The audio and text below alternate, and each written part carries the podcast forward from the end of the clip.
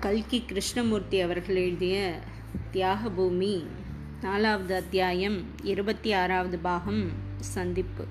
சம்பு சாஸ்திரி முன் தடவை நெடுங்கரையிலிருந்து கிளம்பி சென்றதற்கும் இப்போது கிளம்பியதற்கும் ரொம்பவும் வித்தியாசம் இருந்தது. முன்னே அவர் தன்னந்தனியாக கிளம்பி சென்றார். ஊரில் உள்ளவர்கள் யாரும் ஏன் என்று கேட்கவில்லை. ஆனால் இம்முறை அவர் சாருவுடன் கிளம்பியபோது கிராம ஜனங்கள் பாதி பேர் அவர் பின்னோடு வெகு தூரம் வந்து வழி அனுப்பினார்கள். சாஸ்திரிகள் நெல்லுங்கள் நெல்லுங்கள் என்று பல தடவை சொல்லியும் அவர்கள் கேட்கவில்லை. இனிமேல் நீங்கள் குழந்தையோடு இங்கேயே இருப்பேன். முன்மாதிரி பஜனையெல்லாம் நடத்தலான்னு இருந்தோம். அதுக்கு நாங்கள் கொடுத்து வைக்கல என்று முத்துசாமி ஐயர் சொன்னார். அதுக்கு என்னடா செய்யறது? நாம் செய்த பாக்கியம் அவ்வளவுதான் என்றான் சாமாவையர் முத்துசாமி ஐயரும் சாமாவையரும் இவ்வளவு அன்பு காட்டினார்கள் என்றால் மற்றவர்களை பற்றி சொல்லவா வேண்டும்? அதிலும் குடியானவர்களுக்கு தான் சாஸ்திரி ஐயா போவது ரொம்பவும் மன வருத்தத்தை அளித்தது. சாமி எங்களை மறந்துடாதீங்க. திரும்ப கட்டாயம் வந்துடணும். பட்டிக்காரர்கிட்ட நாங்கள் ரொம்ப விசாரிச்சோன்னு சொல்லுங்க என்று இப்படியெல்லாம் சொல்லிக்கொண்டு குடியானவர்கள் வண்டியை தொடர்ந்து வந்தார்கள்.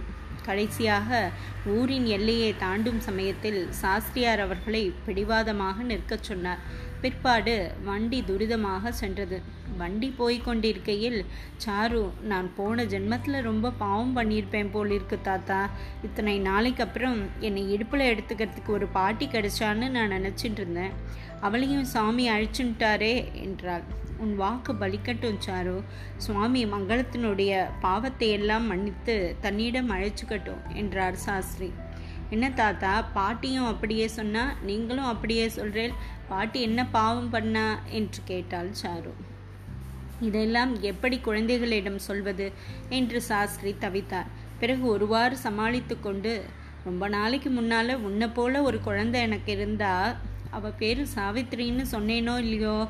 அந்த குழந்தையை பாட்டி ரொம்ப கஷ்டப்படுத்தின்னு இருந்தா அது அவள் மனதில் உறுத்தின்னு இருந்திருக்கு அதனால தான் சுவாமி என்னை மன்னிப்பாரான்னு கேட்டுட்டே இருந்தாள் சாகிற சமயத்தில் உன்னை பார்த்ததும் சாவித்திரி குழந்தையா இருந்தது மாதிரி அவளுக்கு தோணித்து போலிருக்கு. அதனால தான் தன் மேலே கோபம் இல்லைன்னு உன்னை சொல்ல சொன்னான் இப்படி சிரமத்துடன் கோரி வந்த சாஸ்திரி சட்டென்று நிறுத்தினார். அவர் மனதில் பளீர் என்று ஒரு எண்ணம் உதயமாயிற்று. சாருவை உற்று பார்த்தார். அப்படியும் இருக்குமோ? அப்பேற்பட்ட அதிசயம் நடக்கக்கூடியதா? தொடரும்.